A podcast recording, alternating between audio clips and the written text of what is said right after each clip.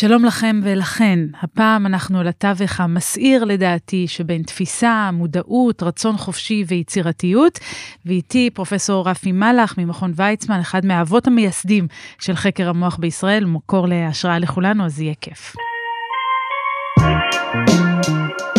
סיעור מוחות עם ליעד מודריק.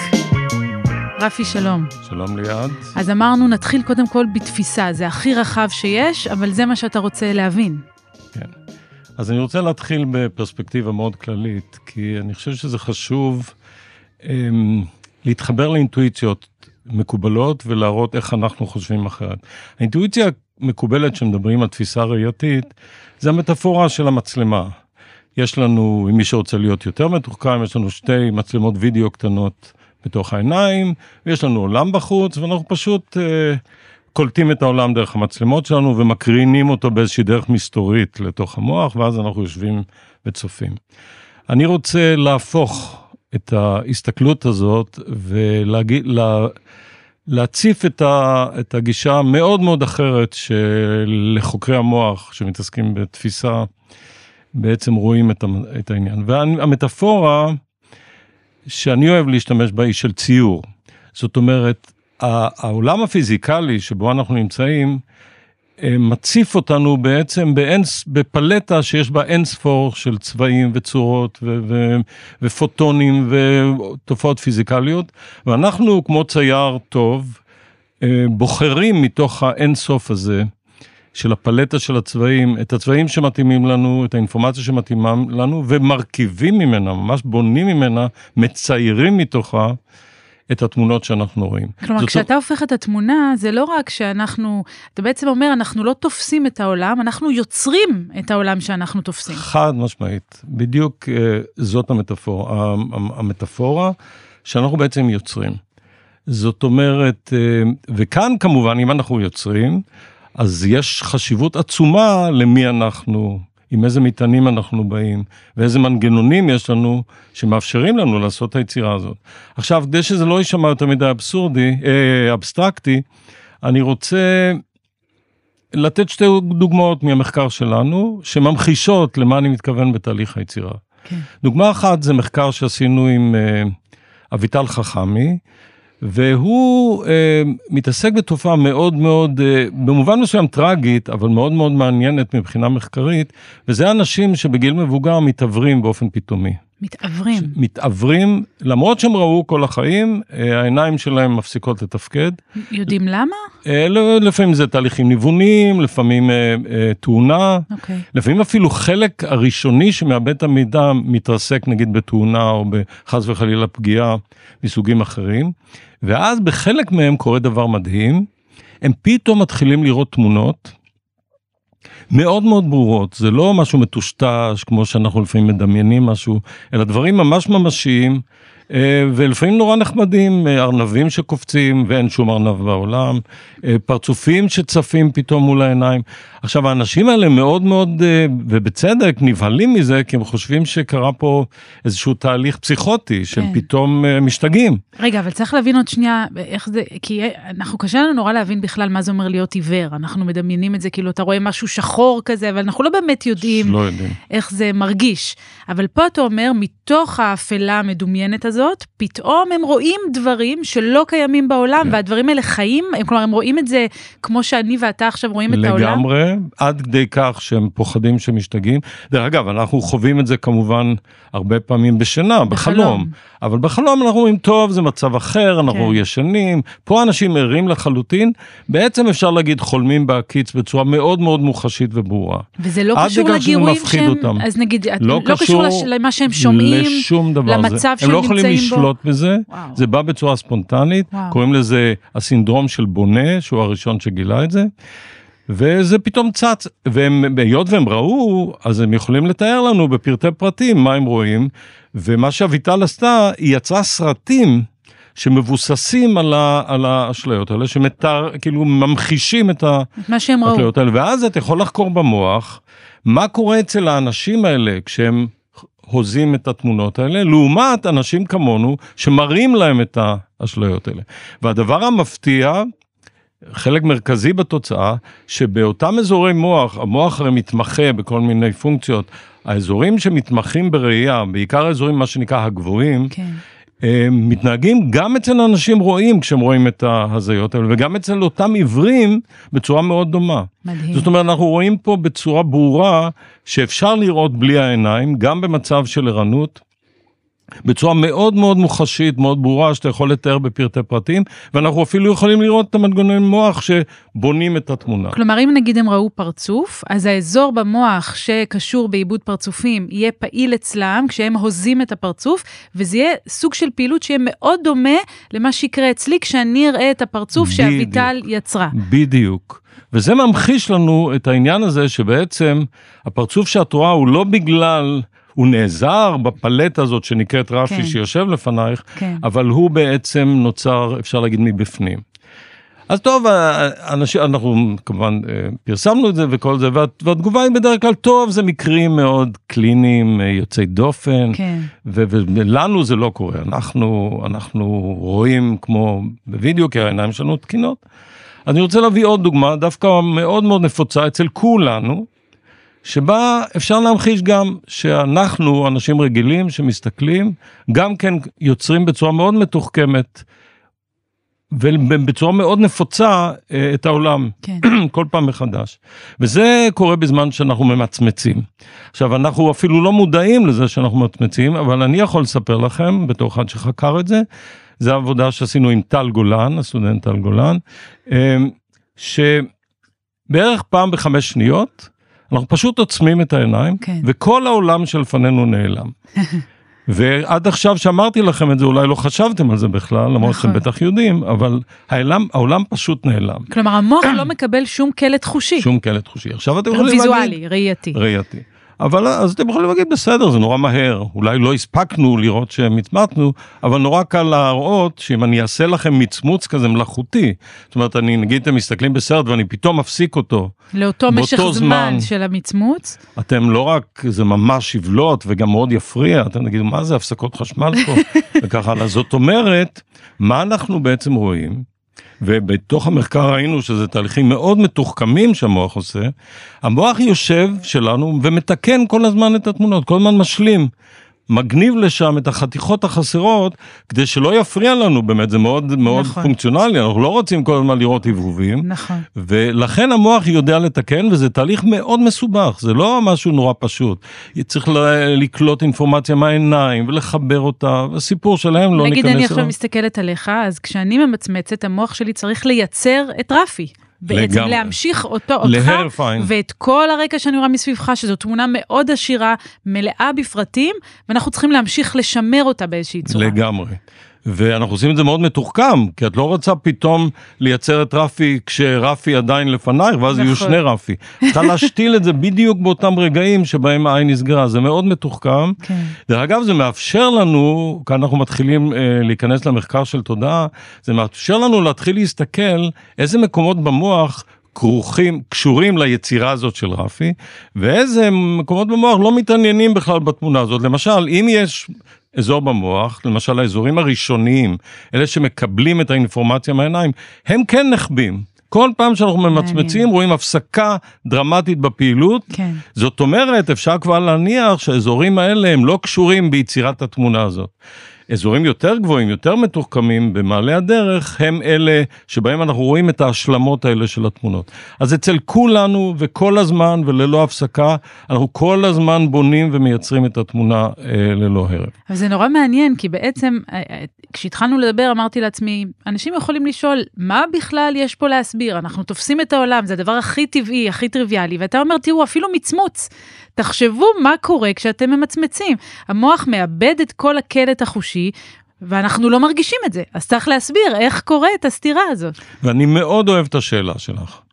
כי כולנו כמדענים כמובן עסוקים במאבק היומיומי לפרסם ולעשות עבודות נכונות וכל זה, אבל בעצם אתה שואל את עצמך איזה מסר יש לי חוץ מהתגליות לציבור, והמסר שאני הכי אוהב, ואני חושב שאני הכי מרגש אותי, זה לתת לציבור את תחושת הפליאה.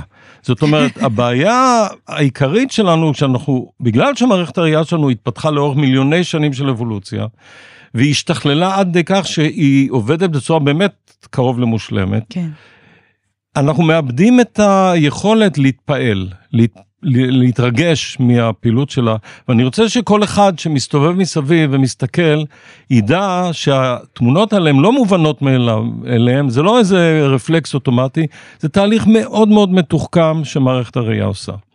אז בואו עכשיו נשאל, אם אני באמת אומר שזה הצייר, שיש לנו צייר בתוך הראש שמצייר את התמונות, נשאלת השאלה מאיפה לצייר הזה יש אינפורמציה, איך האינפורמציה הזאת יושבת בתוך המוח, היא כבר, אנחנו אומרים, היא לא נמצאת בחוץ, כן. היא חלקה בחוץ, אבל המון ממנה נמצא בתוך הראש שלנו, אז איך הוא נמצא שם, איך הוא מתבטא שם. אז כל חוקרי המוח מסכימים שהמידע במוח שלנו, קודם כל המוח, למי שבאמת אני מניח שרובכם יודעים, בנוי מביליוני אלמנטים שנקראים תאי עצב. תאי עצב האלה מחוברים אחד לשני בקשרים, הם מפעילים אחד את השני, וכל הידע שלנו, וזה מוסכם, אני חושב, בכל חוקרי המוח, טמון בעיקרו בחוזק הקשרים האלה. יש תאים עצב שמחוברים יותר חלש ויותר חזק, כן. וכל האוסף האינסופי הזה של החיבורים הוא האנציקלופדיה, הוא האינפורמציה שבעזרתה אנחנו עושים הכל, לא וג, רק רואים. וגם, וגם נוסיף שכשאנחנו לומדים, מה שקורה זה שאנחנו משנים את החוזק של הקשרים האלה. זאת אומרת, כשאנחנו לומדים מידע חדש, או כשאנחנו מתמקצעים באיזושהי יכולת, אז מה שאנחנו עושים זה לשנות את החיווטים, בין השאר. בדיוק. בעצם המהות של קליטת האינפורמציה והלמידה, אם היא הצליחה. אם שכחנו, אז הקשרים כן. יחזרו חזרה. אבל אם הצלחנו לקלוט את האינפורמציה, הקשרים ישתנו, וזה יהיה בעצם הטרייס, את הסמן, כן. או, או הדרך שבה המוח למד את האינפורמציה, על ידי שינוי הקשרים. אז אם אנחנו אומרים שראייה, כל ראייה, מודעת, קשורה בידע שנמצא לי בתוך המוח, נשאלת השאלה, איך, באיזה צורה הקשרים האלה מממשים את אותו ידע. וכאן אה, חשוב ומעניין לחשוב מה זה בכלל לראות. נגיד, אני, אני רואה הר. כן. הלכתי לגליל וראיתי הר, ואני אומר, וואו, יש פה הר. מה זה בעצם החוויה הזאת של ההר? החוויה הזאת של ההר, וזה, עכשיו אני מדבר בעצם על פני מסורת מאוד ארוכה, שבאה בעצם מאזור, מעולם השפה, שנקראת סטרוקטורליזם. המושג של הר, בעצם הוא מכיל בתוכו אה, מאפיינים מאוד מאוד ברורים. הר, אנחנו יודעים, הוא, הוא נראה לנו כמו הר כי הוא מאוד דומה לגבעה, והוא מאוד מאוד שונה מעמק. והוא בערך חצי חצי דומה למישור. זאת אומרת, אם תחשבו על זה, החוויה של ראיית הר היא בעצם אוסף של יחסים. הוא, ההר מוגדר מעצם היותו מאוד מאוד שונה מעמק ומאוד מאוד דומה לגבעה. כן. ובעצם אפשר לחשוב שאולי החוויה של ראיית ההר היא בעצם הדרך שבה אני בעצם מציף את כל אותם קשרים של דמיון ושוני בין ההר לכל הדברים האחרים, ודרך זה אני אומר, אה, עכשיו אני רואה הר. אני בעצם, מה שאני אומר, אני רואה משהו שדומה לגבעה ושונה מעמק וקצת דומה למישור, וכך הלאה וכך הלאה. אז כל תפיסה שלנו היא בעצם סוג של יחס לאוסף כל התפיסות שראינו בחיינו? בקטגוריה המסוימת הזאת. זאת אומרת, ותכף אנחנו אולי קצת נפתח את זה. זאת אומרת, כשאני רואה הר, אז החוויה של ההר היא אוסף כל היחסים של אה, צורות אה, גיאולוגיות של אה, גבעה מול, מול הר. היא לא, אין לנו יחסים במיוחד, אין למקרה של אסוציאציות, בין הר וצבע סגול. כן. שם אין לנו, לא בנינו איזה מערכת יחסים. אבל בעולם הצורות הגיאומטריות, או בעולם המבנים הגיאולוגיים, יש לנו מערכת יחסים כזאת. כן. איך זה יתממש במוח? עכשיו, אנחנו יודעים שבמוח יש אזורים, אזורי מוח, שמתמחים בקטגוריות שונות של חוויה. נגיד בעולם הראייה, יש לנו אזור, את כבר הזכרת אותו, אזור שמתמחה בפרצופים, כן. יש לנו אזור אחר שמתמחה במקומות, וכך הלאה. עכשיו בואו נחשוב על אזור הפרצופים, ונשאל איך תאי העצב שם מחוברים אחד לשני. עכשיו, אני אטען שהרשת הזאת של החיבורים בין תאי עצב באזור הפרצופים ספציפית, כן. מממשת את אותם יחסים שדיברתי עליהם. איך אני אדע את זה? אני יכול לעשות ניסוי נורא פשוט ועשינו אותו. אני מראה פרצוף של, אה, אה, אה, של מישהו מסוים, אני מראה לך ומסתכל מה תאי העצב, איך תאי העצב באותו רשת של פרצופים, איך הם הופעלו. אה, על ידי פרצוף. דרך אגב, אני, אני לא פירטתי את זה וחשוב להזכיר שאנחנו יודעים שכל פעם שאנחנו רואים פרצוף, באזור הפרצופים מופיע מין דגם של פעילות. המטאפורה שאני אוהב להשתמש בה הוא כמו אותו ברקוד שיש לנו כן. ב- ב- בסופרמרקט, שבה בעצם לכל מוצר יש איזה pattern, כן, איזה דפוס. דפוס פעילות שהוא מיוחד לו. והוא אה, צץ כל פעם שהמוצר הזה נמצא. אז כל נגיד רגע נפשט את זה, נניח שהיו לי רק עשרה תאים באזור הפרצופים, אז מה שאתה אומר זה שכשאתה נגיד רואה את הפרצוף של, אני לא יודעת, אה, ברק אובמה, ברק נגיד, כי אובמה? נשתמש בו תקף. מעניין, זה בדיוק, כנראה כי כבר הכרתי את המחקר, אז זה ישר מה שרציתי לומר, מעניין. אז היינו רואים את הפרצוף של ברק אובמה, אז אה, היה, התא הראשון היה מגיב 80 אחוז, התא השני היה מגיב 100 אחוז, התא השלישי היה מגיב 20 אחוז וכך הלאה, אז עכשיו אני יכולה לקבל דפוס של כמה פעיל היה כל אחד מהתאים האלה כשראיתי את ברק אובמה. עכשיו נעשה את אותו דבר על ביידן או על טראמפ או על מי שנרצה. נעשה, אז אם כבר אנחנו הולכים לכיוון הזה, נעשה את זה על מייקל ג'קסון, אוקיי, ונעשה את זה על דונלד טראמפ. בסדר. עכשיו, כשאנחנו באזור הפרצופים, שאנחנו היום לאט לאט יותר ויותר מבינים שהוא קשור לאיך פרצוף נראה, כן. זאת אומרת איך הוא מופיע, אנחנו נצפה שהדגם הזה שסיפרת עליו, של עשרה תאים שמופעלים לברק אובמה, יהיה מאוד דומה בצורה שלו לדגם של מייקל ג'קסון. כי, כי ברק אובמה דומה למייקל ג'קסון והוא יהיה מאוד רחוק מה, אה, דגם של מהדגם טראמפ. של טראמפ. זאת אומרת, אתה רוצה להגיד לי, זה לא קשור לידע, למקצוע שלהם, זה קשור לאיך שהם. נראים. האזור הזה, כן, הסטרוקטורה הזאת, עכשיו נקרא לה בשם הזה, הסטרוקטורה הזאת, שזה אוסף של תאי עצב, מממשת בתוכה יחסי הופעה. כן. זאת אומרת, אה, אם היו מסתכלים עליי ועלייך, אז הדגם שלנו היה מאוד שונה. אבל אם היו מסתכלים על אה, בחורה יפהפייה אחרת, היו רואים דגם מאוד דומה. בטוח, כן. אז, אה, אז הסטרוקטורה הזאת, שנקראת אזור הפרצופים, מממשת את יחסי הגומלין האלה. כן. עכשיו הנקודה המעניינת. אתה אומר בסדר, אתה סיפרת לי איך ברק אובמה נראה, אבל אני רוצה לדעת, אני יודע שברק אובמה הוא נשיא, היה נשיא ארצות הברית. נכון, אז איך זה משפיע? איפה המידע הזה מופיע? בדיוק. אז אני טוען, ההצעה שלנו, ויש עדויות ניסיוניות, שהמידע על מי זה ברק אובמה, מה המקצוע שלו למשל, יושב באזור אחר, בסטרוקטורה אחרת במוח. כן. והסטרוקטורה הזאת, בואו ננחש איך יהיו היחסים, עכשיו נעשה תרגיל של אותם עשרה נוירונים בסטרוקטורה של המקצועות נגיד. שמה ברק אובמה וטראמפ יהיו מאוד מאוד קרובים, כן. כי הם שניהם היו נשיאים של הברית. אבל מייקל ג'קסון, שהוא זמר, יהיה מאוד רחוק. כן. זאת אומרת, אתם יכולים לראות שהסטרוקטורות האלה, מערכת היחסים ביניהם משתנה, והיא בעצם מגדירה מה אנחנו חווים כשיש לנו פעילות בתוך, ה, בתוך הסטרוקטורה הזאת. ובמובן מסוים אני מתארת לעצמי שכפונקציה של נגיד המטלה שאני צריכה לעשות, או הדרך שבה אני מאבדת את המידע, אז אני אפעיל יותר או אתייחס יותר למידע שבסטרוקטורה של המקצועות, או למידע שבסטרוקטורה של הפרצופים. לגמרי. אפשר על ידי תשומת לב כן. לה, להבליט. חלק מהדברים קורים אוטומטיים. זאת אומרת, את רואה את ברק אובמה, את יכולה להגיד, אני לא רוצה להגיד שהוא נשיא, אבל דברים קורים אוטומטית. אוטומטית, קשה למנוע אותם, וחלק באמת אפשר, אפשר לקבוע. עכשיו, השאלה איך אתה מוכיח, עד עכשיו דיברתי ברמה קונספטואלית, כן. אבל בעצם...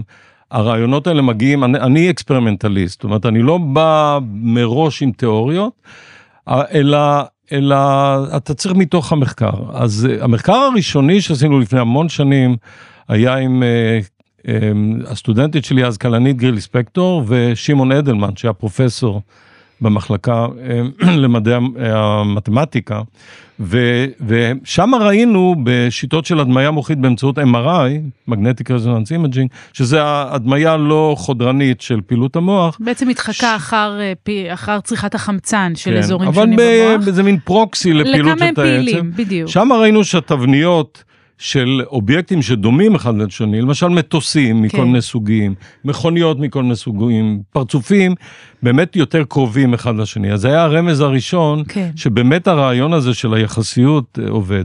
יותר מאוחר הראינו ממש בעבודה יותר חודרנית שעושים אה, אה, ב, ב, במהלך של דיאגנוזה קלינית של, של חולים שבעצם נאלצים להחדיר להם חיישנים לתוך, לתוך המוח כן. כדי לזהות איפה נמצא מוק, מוקדים אפילפטיים. אלה בעצם חולי אפילפסיה שאינם מגיבים לתרופות, צריכים לעבור איזושהי פרוצדורה ניתוחית שהמטרה שלה היא לפגוע באזור שמתחיל את ההתקף, אבל מכיוון שלא יודעים איפה מתחיל ההתקף, אז עושים ניתוח ראשוני, שבמסגרתו משתילים אלקטרודות, חיישנים, כמו שאמרת, לתוך המוח עצמו, ומקליטים כשיש התקף, וכך יודעים. בדיוק. אבל מהבחינה אבל- הקלינית כמובן מצב לא נעים, אבל מבחינה מחקרית, כן, זו הזדמנות. וההזדמנות היא גם מתוך זה שהרופאים מאוד קפדניים ומחכים לפעמים כמה ימים, אפילו שבוע, כן, כשהחולים מסתובבים עם אותם אה, אלקטרודות או קונטקטים, שרושמים ישירות פעילות, צריך להבין, פעילות ישירות מהמוח האנושי מאוד קשה למצוא. ברור. ובהפסקות בין ההתקפים ו- וכשהם משתעממים וכך הלאה, אנחנו באים ומציעים להם ניסויים, לראות תמונות, לראות סרטים. כן, ואז זה מאפשר לנו לבדוק ישירות את הדגמים האלה.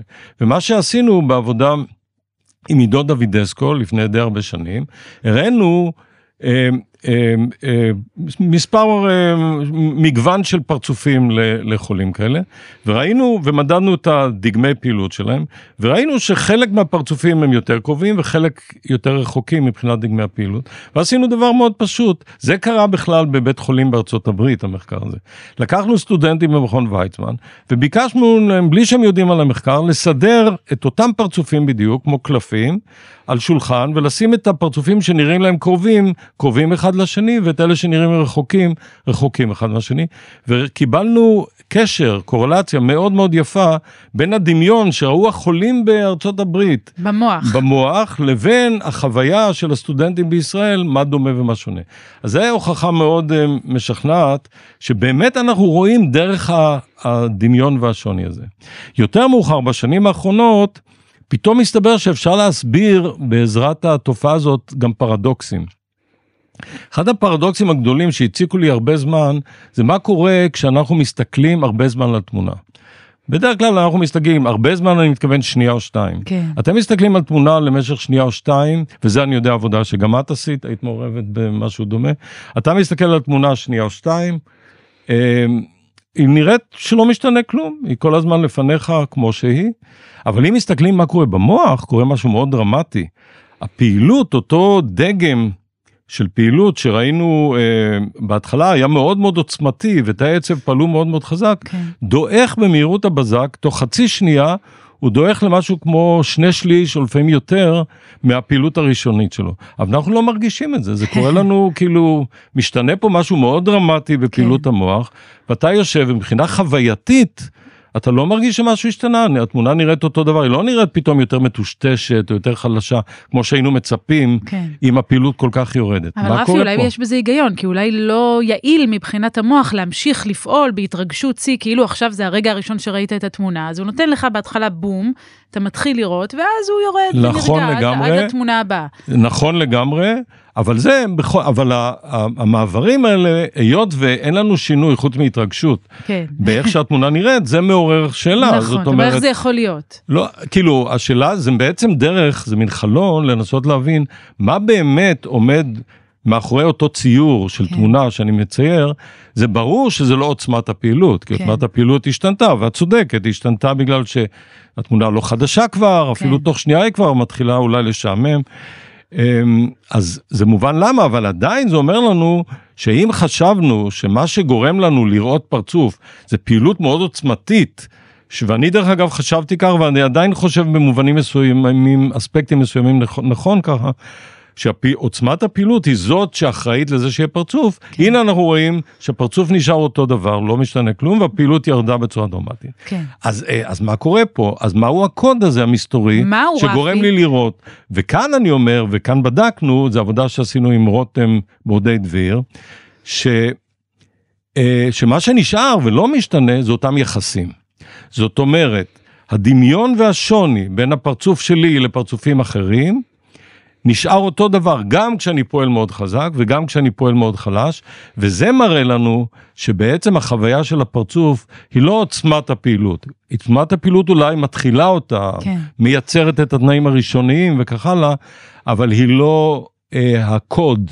הקוד הוא כנראה אותם יחסים שיש בין, אה, בין אה, בין תאי העצב. אז יש עוד כמובן הרבה לחקור על התפיסה המודעת ואיך היא עובדת, אבל אתה גם התעניינת בתהליכים הלא מודעים, שבמובן מסוים זה הצד השני של המטבע.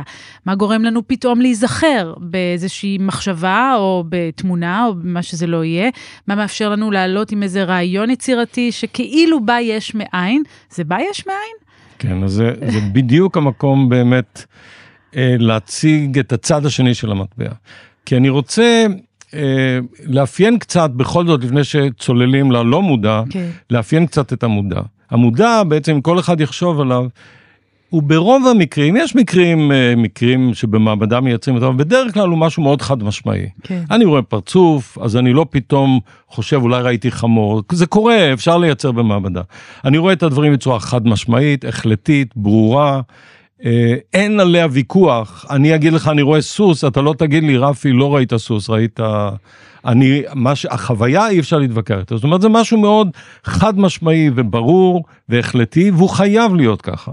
כי אוי ואבוי לנו, אם אנחנו צריכים, נניח, נמצאים ביער, ופתאום אנחנו מזנק עלינו משהו, והוא נראה לנו נמר, אם נתחיל להתלבט, אולי זה נמר, אולי זה חתול, לא, אנחנו צריכים לדעת בבירור כדי שנוכל להתנהג בבירור. כן. אבל יש עולם שלם שבו אנחנו לא רוצים מיד לדעת את התשובה, שבו אנחנו רוצים להתחבט, שבו אנחנו רוצים את האושר של האפשרויות. כדי להיות למשל יצירתיים. כשאני אה, חושב איך לפתור בעיה, או איך אה, לבוא עם רעיון חדש, אני לא רוצה משהו אוטומטי מיידי, הדבר הראשון שקופץ לי בראש, אני רוצה איזשהו תהליך כזה שיוכל לבדוק המון המון המון אפשרויות, ויבוא עם המון המון רעיונות, וכאילו יתחרה בהם ולא כן. יחליט מיד. כן.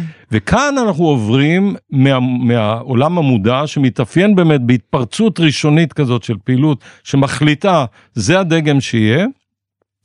לעולם, וזה אנחנו גילינו אותו במחקר כבר, אנחנו ועוד מאות קבוצות, לעולם שנמצא מתחת לסף הזה של ההתפרצויות, וזה עולם שבו המוח עובר למוד, זה ממש המעבר למוד אחר, מוד של גלים איטיים. בזמן שהתפרצויות הן מאוד מהירות, ואמרתי, דועכות תוך חצי שנייה, כן. כאן אנחנו מדברים על גלים איטיים שעולים ויורדים. כשאני אומר גלים, זה אני אומר שתאי עצם מעלים את הפעילות ומורידים אותה. ביחד. ביחד, בכל מיני מגוון של ביחד. הביחד הזה מאוד עשיר ומאוד משתנה, אבל בצורה מאוד איטית. ומאוד מאוד uh, מפושטת, היא לא קורית בצורה פתאומית. ואנחנו יודעים ממחקרים שלמשל עשתה מיכל רמות, uh, שהיום עם מכון ויצמן, שאנחנו לא מודעים לגלים האלה, הם קורים מתחת לסף התודעה, למשל, מיכל עשתה מחקר שבו היא מסמנת, ב, ב, זה נקרא איזון חוזר מיידי כזה, בפידבק. כן, נוירופידבק, זאת אומרת שאנחנו, היא מסמנת... רק נסביר אולי מה זה, זאת אומרת שאנחנו מתחקים אחר הפעילות המוחית שמעניינת אותנו, נגיד אצל הנבדקים והנבדקות, ואנחנו נותנים להם משוב עליה. אם נגיד הם, אנחנו אומרים, עכשיו כשיש פעילות באזור הפרצופים, אתם תראו שאיזה כדור על המסך גדל, ורוצים לראות אם זה עוזר להם להעלות את הפעילות באזור הפרצופים, אפילו שאתה ואני לא יודעים איפה אזור הפרצופים במוח, איך מעלים אותו, אבל מסתבר שכשנותנים לאנשים משוב כזה, היזון חוזר, הם מצליחים לשלוט בפעילות של המוח של עצמם, אפילו יותר ממה שאנחנו עושים כל הזמן. לגמרי. הגדרת את זה נהדר, והטוויסט שמיכל עשתה, אה, הוא מאוד נחמד, היא פשוט לא אמרה לאנשים, היא השמיעה להם את הפידבק, כן. שהיה דווקא פידבק שמצד אחד היה מאוד משמח ומצד אחד מאוד מעצבן, ולא אמרה להם מאיפה הוא בא. הם לא ידעו אפילו שהוא בא מהמוח שלהם, הם סתם חשבו שנותנים להם לפעמים... לשמוע צלילים. חי... צלילים חיובים, צלילים uh, מעצבנים וכך הלאה. אבל בלי שהם ידעו, הצלילים האלה נבעו מגלים איטיים שקראו להם למשל באזור הפרצופים. כן. עכשיו, אם אתה, והם עשו את זה למשך ימים, כי גם היא השתמשה בזה, לאמן אותם זה, זה סט אחר של מחקרים שלא ניגע בהם כרגע.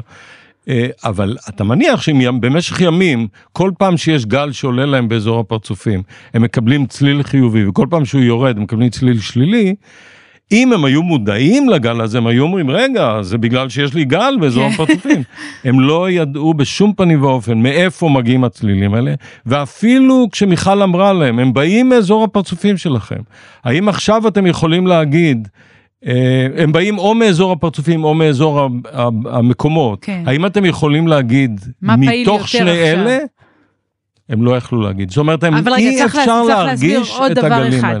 הם הצליחו לשמוע יותר צלילים חיוביים, זאת אומרת, הם הצליחו לשנות את הפעילות של המוח של עצמם, הם שינו את הגלים האלה, אבל הם לא ידעו שזה מה שהם עושים, הם בדיוק. לא היו מודעים לגלים או לקיומם בכלל. כל התהליך הזה היה ברמה לא מודעת לגמרי. כן, אז זאת אומרת, עולם, עברנו עכשיו מהעולם של פרצופים ושל תמונות וכך הלאה, לעולם שרוכש מתחת לסף המודעות שלנו. ואנחנו אפילו יכולים לשלוט בו, אפילו שאנחנו לא יודעים עליו. כן. זה עבודה שמיכל עכשיו מנהלת. והיא מאוד מעניינת. עכשיו השאלה שאותי העסיקה, חוקרים דרך אגב את הגלים האלה במשך אה, הרבה שנים ומאות קבוצות מעורבות בהם. למה? מפני שאנחנו, וגם הקבוצה שלנו, מפני שאנחנו, אמרת שהם עובדים ביחד. כן. הגלים האלה דרך אגב, אחת התכונות שלהם שנמצאות בכל המוח, והם באמת עולים ויורדים בקבוצות עבודה אפשר להגיד, או כן. בקבוצות שעול, שעובדות ביחד. יש אזורים שונים שעולים ביחד ויורדים ביחד, ואזורים אחרים בעצם ברשת אחרת יעלו וירדו ביחד. לגמרי. והשאלה היא, מה זה מלמד לנו על המוח? מה זה אומר לנו, הרשתות האלה? כן, ואנחנו ועוד המון המון קבוצות, לאט לאט מגיעים למסקנה שהעלייה והירידה הזאת בעצם מלמדת אותנו על אותו ארכיון, על אותה אנציקלופדיה של ידע שדיברתי עליה בתחילת השיחה. זאת אומרת, היא מלמדת אותנו מה בעצם אנחנו בחיי היומיום שלנו ובהתנהגויות שלנו, בהתמחויות שלנו, עושים ביחד. אם בחיי היומיום אני שחקן טניס, ואני מפעיל ביחד את יד ימין ואת רגל שמאל, אז אני אראה את זה באותם גלים איטיים, כשאני אומר לנ- לנ- לנבדק, תשכב לך, אל תעשה שום דבר, אל תדמיין שאתה משחק טניס. הגלים האלה יעלו וירדו בצורה ייחודית לשחקן הטניס, כן. לעומת מישהו אחר שהוא למשל, חס וחלילה, קיטע ברגליים ולא יכול ללכת. זאת גם עבודה שאביטל חכמי עשתה, שהראתה מאוד יפה, איך ההתנהגות שלנו במשך היום מעצבת את אותם גלים איטיים שעולים ויורדים לנו אה, בתוך המוח. ואנחנו יודעים למה? למה בעצם שהמוח ינגן במין או, כזה ניגון אנחנו- חוזר את מה שעשינו במהלך היום? מה, מה כאן- הגלים האלה עושים? כאן אנחנו בדיוק מגיעים לשאלה שמאוד מאוד העסיקה אותי. בשביל מה הם קיימים? כן. מה התפקיד שלהם? ויש תיאוריות, יש דרך אגב תיאוריות הומאוסטטיות שהן גם יכולות להיות נכונות. הומאוסטטיות כלומר לשמור על לחזק, איזון. כן, לחזק את הקשרים, לעצב את הקשרים וכך הלאה. אבל אני, ודרך אגב זה מהדהד רעיונות מאוד אלגנטיים של מדען בשם אהרון שוגר, כן, שהתעסק בשאלה אחרת לגמרי, שבעצם שאלה של רצון חופשי. למה? וזה דרך אגב שאלה שמתעסקים בה המון שנים. ואחד הדברים, החותמות המאפיינות את התהליכים שבהם אנחנו מתנהגים בצורה ספונטנית, לא בצורה שאומרים לי מה לעשות. כן. לא כשאני אומר לך תרים את יד ימין, אני אומר לך, כשיתחשק לך תרים או את יד ימין או את יד שמאל, פתאום רואים כל פעם לפני שפעילות ספונטנית כזאת קורית, רואים גל איטי שמקדים את הפעילות הזאת. עכשיו אנחנו, אה, התופעה הזו נחקרה בעולם של התנועות מזה שנים, גם בבעלי חיים. כן. אנחנו גם גילינו אותו בלי שצפינו בכלל בעולמות של ראייה, של היזכרות. כאשר אתה נזכר באופן חופשי, למשל אני מראה לך תמונות ואני אומר לך עכשיו תיזכר, אבל אני לא אומר לך איזה כן. תמונה להיזכר, תיזכר בתמונות שראית. פתאום ראינו שכל פעם לפני שאתה נזכר, מופיע גל איטי כזה שנמשך שנייה או שתיים. וזו עבודה של הגר גלבר צגיב, למשל, כן נכון, הגר גלבר שגיב וגם פרופסור יצחק פריד היה בוודאי. חלק מה, מהעבודה הזאת. ו, וזה כבר מתחיל לסקרן, כי הגלים האלה שעליהם אני מדבר, שנהוג לקרוא להם גלי המנוחה או גלים ספונטניים, יש להם גם את אותם מאפיינים, הם גם עולים ויורדים במשך שנייה או שתיים. ואז עלה הרעיון, שוב פעם אני מהדהד גם רעיונות של אהרון, אני לא רוצה להתחייב בשמו, אבל אולי הוא חשב בכיוונים כאלה, שאולי אותם גלי מנוחה שאנחנו רואים כל הזמן, והם כל הזמן רוכשים במוח, דרך אגב הם רוכשים בכל קליפת המוח, זאת אומרת הם לא רק במערכת כן, הראייה או כן. במערכת המוטורית, הם במערכת השמיעה והם במערכת התכנון תנועה וכך כן. הלאה. זאת, אה, אולי המערכת הזאת היא, היא זאת שמניעה את אותה התנהגות ספונטנית. איך היא מניעה את ההתנהגות הספונטנית, או את היצירתיות, אני דווקא אוהב לדבר על יצירתיות. בואו נדמיין מצב שאני אומר לכם, נותן לכם איזה בעיה, או מדען נתקל בבעיה במעבדה. דרך אגב, זה קרה לי. לא מצליח לפתור את הבעיה, יש לך תוצאות, והן לא, לא, לא... מתיישבות. אתה רואה איזה חוקיות פה, ואתה לא מבין ממה זה בא. ואתה שובר את הראש ושובר את הראש, וימים עוברים.